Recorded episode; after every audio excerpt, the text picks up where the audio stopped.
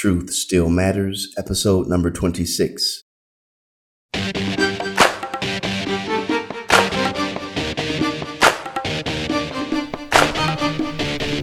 Come one, come all. Welcome to the Catholic Podcast. Truth Still Matters. The human person is made for truth, despite this dictatorship of relativism we breathe every day. This podcast exists in the stream of the new evangelization championed by Pope John Paul the Great and continue with Pope Emeritus Benedict XVI and Pope Francis. We will have the opportunity to learn and reflect on the timeless truths revealed by God and deposited in the Catholic Church. If you're looking for apologetics or theology, that can be applied to your life right now. You've found a new home. Stop drowning in the world of opinion and embrace yourselves, for truth still matters.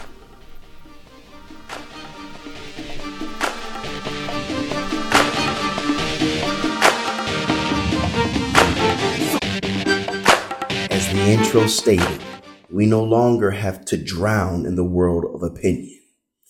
You and I can be freed by the way, the truth, and the life. And that is Christ Jesus. I want to welcome you back for another episode of Truth Still Matters. The topic of today's show is the resurrection. Jesus is not dead. He's alive. We are an Easter people. Stay tuned.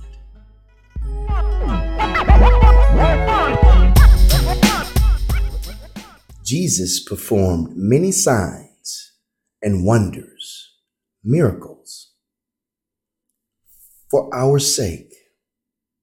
He wanted to lead us to a belief in who He is. Healing a blind man, healing a woman, walking on the water, the multiplication of the fish. He performed these miracles not to benefit himself, but to lead others, to show, to testify to who he was, that we might come to a belief in him, a belief that goes beyond a mere mental assent, but a belief that enables us to entrust our lives, to put our entire selves in his hands. And the ultimate miracle, the ultimate sign that confirms everything that Jesus did Everything that he says is the resurrection. This is an unprecedented miracle. What do I mean by the resurrection? I simply mean this. They killed Jesus. And when I say they, I'm talking about Rome. I'm talking about Jewish leadership at that time. I'm talking about myself. I'm talking about you. We crucified Jesus, but love is greater than death. And God is love. And Jesus got up from the dead. How do we know this? Well, it is a dogma of the faith, which means what? It's a divinely revealed truth. God has shown this to us, and it is defined by the church that Jesus got up from the dead. And just because it's a dogma doesn't automatically mean that everyone's going to believe it. Human reasoning does not bring an individual to faith. The grace of God does. But that grace of God always builds on human nature, always builds on reasoning. So believers have a reason for believing. It's not just a jump in the dark. And so this podcast will take a look at some of the evidence that Jesus did get up from the dead. But in the end, you and I have to take this evidence and look for ourselves. Because if Jesus is still alive, we should be able to meet him today. And that's what's so exciting about the resurrection. The Catholic Church is headed by Jesus himself, and he is still alive. Let's look at one of the primary sources of divine revelation, the sacred scripture specifically the New Testament. Even before you regard the New Testament as an inspired text, when you look at it simply on the human level of ancient literature, the New Testament is the most attested document in ancient literature. To get a comparison, let's take a look at the second most attested ancient literature document, the Iliad by Homer that was written approximately around 800 BC. And we don't have any original copies of the Iliad. What we have today are copies.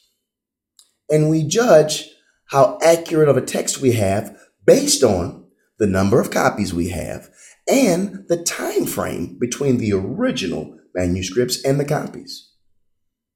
With the Iliad, we've got a time frame between the original and the copy of about a thousand years. And we have approximately 650 copies. And no one really argues with having a reliable text of the Iliad. Take a look at the New Testament.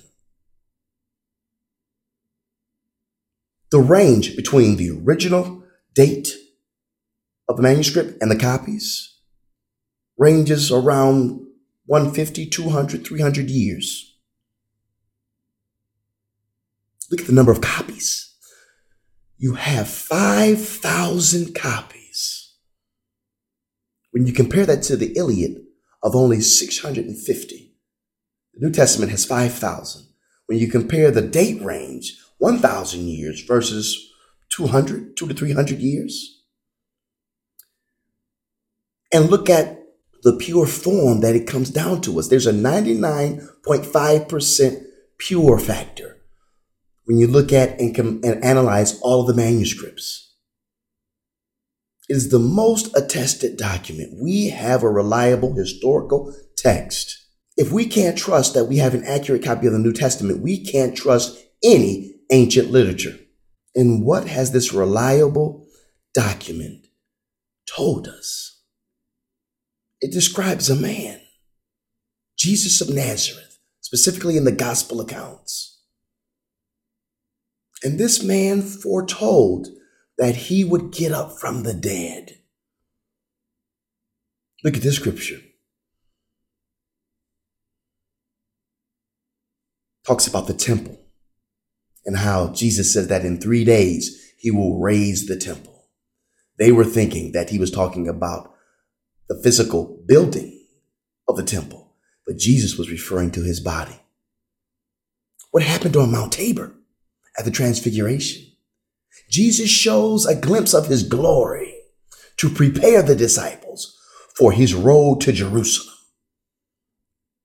And as he's coming down the mount, he tells them, Don't tell anyone until the Son of Man is raised from the dead. He was preparing them for what was to come. Did they get it? Did they understand? Absolutely not. But he still had patience and he still prepared them. That's what Jesus still does today. He's preparing us to meet him by our various trials and tribulations, by the joys that we experience in our day to day life. Christianity is about meeting a living person and so Jesus foretells that he will get up from the dead. And then we have the ultimate sign. And that is after his death, there's the empty tomb.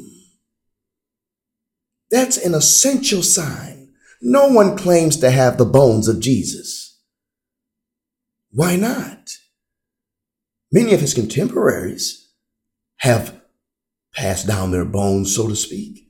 The early Christians are big believers in relics, which are, which are sacramentals.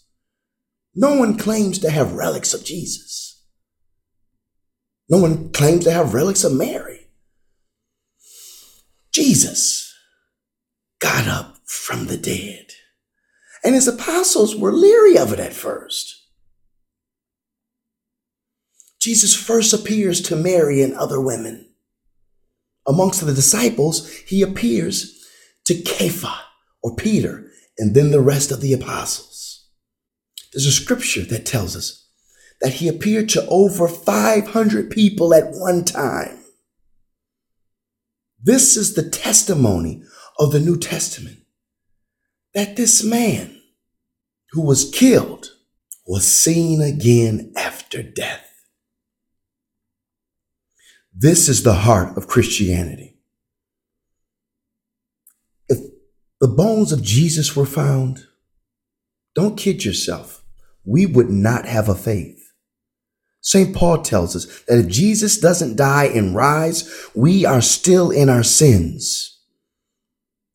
The Christian faith hinges on the fact that Jesus gets up from the dead because him getting up from the dead tells us that he is who he claimed to be. And that is the great I am, the bridegroom, the forgiver of our sins. This is the hope that you and I have that when we pass from this life to the next, by God's grace, we will be able to live with Him forever. Because Jesus is the pioneer and finisher of our faith. What happens to Him, He promises that will happen to us for those that believe, to those that submit to His grace, to those that open up themselves to Him being Lord of their lives, of being Lord of everything that we do and say and think about. What will it be like to rise from the dead? The Christian faith teaches us that not only will our souls live on forever, but we will have glorified bodies. What does that mean? What does it look like? Let's look at the evidence that the New Testament provides. Jesus' body, after he raises himself from the dead, is not a ghost. He eats with his apostles. People touch him. Remember Thomas? In one sense, it's the same body that he was tortured in. You still see the marks in his hands, in his side. But yet, in another sense, it's different because people can't recognize him right away. And he's not tied to time and space. The apostles in the upper room on the day of the resurrection witness Jesus coming through the walls. This is a quality of the glorified body. The good news is that this man who was once dead, offered up for our sin, is now alive. This resurrection was not just a resuscitation for Jesus to live again and then die again. He lives to die no more. He takes his humanity into heaven and now you and I can now live with him forever because he is the mediator between God and man, the man Christ Jesus.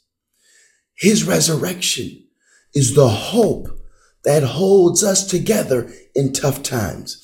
And Christian hope is not just wishful thinking. Christian hope is experiencing a reality in the here and now, but knowing that there's more to come. We can experience a relationship with the risen Lord. No, it's not in its perfect form, but it's real. And we know that that realness will lead us to the kingdom coming in its fullest sense by the promise of Jesus. He lives. And if you don't believe me, look for yourself. I had to look for myself after promptings of my loved ones who had experienced the risen Lord themselves. If Christianity is just about reading and writing and reducing the scripture to a moral ethic, uh, to reducing Jesus as a historical character, Christianity will bore you. That kind of Christianity bores anyone after a amount of time. You might stick in for a while if the family is Christian, but in, uh, when tough times get tough, or when you begin to think on your own, then you're not going to be wanting to be bothered with the Christian faith. But the Christian faith, once you meet the living person of Jesus, is a great adventure. You never know what's going to happen because we are not in the driver's seat anymore. A living person who lived 2,000 years ago in the flesh, who lived from all eternity with Father and the Holy Spirit, is alive. And he's not just alive, but he's loving you and I. This is the hope that stirs us. This is the hope that sustains us in troubled times. This is the hope that distinguishes the Easter people from people that fall to despair. Look, he wants to meet you. He wants to know you more than you want to know him.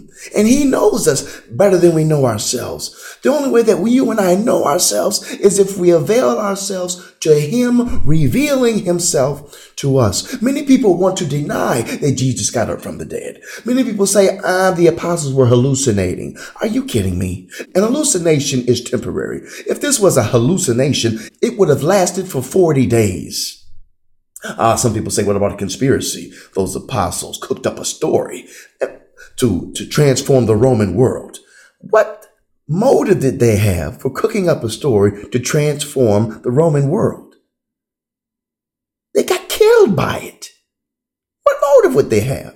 This is not a conspiracy. Some people say it's a myth. It kind of developed out of the Christian imagination of the community later on. It's not a myth. Myth takes a lot longer much more time to develop. We have Paul's letters to the Thessalonians in 50 AD, which is about 20 years after the resurrection of Jesus, where eyewitnesses of his resurrection are still in existence. This is not a myth. Are you kidding me? The New Testament talks about how Jesus is not portrayed as simply the glory guy, but and he's portrayed in his weaknesses. His apostles are portrayed in their weaknesses. This is a real story. You have discrepancies between different accounts. And this is a sign that this is a real account, not a cooked up story. Some people say, hey, maybe Jesus really didn't die. That's kind of a swoon theory. No, the Romans were too meticulous. Jesus was dead.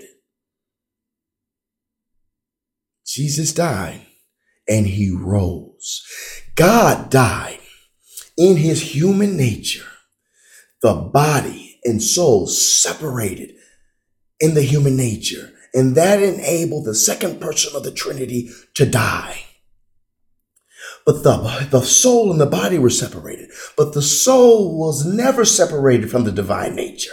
The body was never separated from the divine nature. And that divine nature raises Jesus from the dead. The question is, who raised Jesus from the dead? Well, Jesus testifies that no one takes his life from him. He lays it down and he takes it back up by his own power. So we have evidence that Jesus is raised himself from the dead. There are also scriptures that tell us that the Father raised him from the dead. We also have scriptures that tell us that the Spirit, the Holy Spirit, raised him from the dead. Well, who raised him from the dead? All three persons. This is Trinitarian theology. You have the difference between the oikonomia and the theologia or the theologia. The oikonomia is the economy of God, the actions of God, where God's actions outside of the Godhead in connection with creation is always the work of all three people.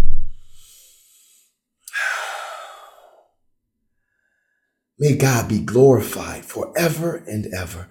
And may you and I never go to sleep on the fact that Jesus is alive and let us be courageous enough to live like it, to put our faith into practice, to live it, to submit to his lordship, to be willing to stand for him in this world of darkness, to be willing to tell other people about his good news by what we say and by how we live. how we love one another, especially our enemies. We are an Easter.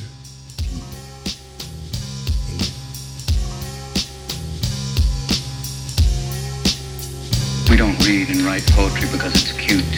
We read and write poetry because we are members of the human race. And the human race is filled. So what's up? Blood pressure and the efforts of primates. With guerrilla units they'll influence low lives and high stakes. Telling students to do this foolishness from a mind state That says to open eyes and don't rely on your blind faith. So what's up? The number of hotties using bodies is live bait. Confuse the wrong music will prove to move them the right way. Raising the temperature even though they're frozen. The ice age. Convinced these winter burns are simply part of a price paid. So what's up? It needs to be fist, so I keep mine raised. More often it's open hands and broken families and crime rates. Or token middle fingers from drivers turned irate Hiding behind metal pedals, side lanes, and highways. what's up? Gang signs and three slugs to snuff a kind face with a nine by the waistline and a mean mug to find change. No matter what anybody tells you, words and ideas can change the world. Yo, throw your arms down and lift your hands high. To show them what's up with love from mankind. Pushovers with lids closed, tiptoe through landmines. So we spit flows for kinfolk to stand by. Yo, throw your arms down and lift your hands high. To show them what's up with love from mankind. Pushovers with lids closed, tiptoe through landmines. So we spit flows for kinfolk uh. to stand by. So what's up? Man, not much in the loop at a touch. True life is tough. We gotta stay focused. In love or in lust. His love is endless, but his love is in us. So come out with your hands So up. what's up? With the hands up, ready for handouts. Man, I can't stand how nobody wanna stand out. A stand up, and it's driving me crazy. Time to man up. We're a nation of maybe. So what's up? Quick question: What if I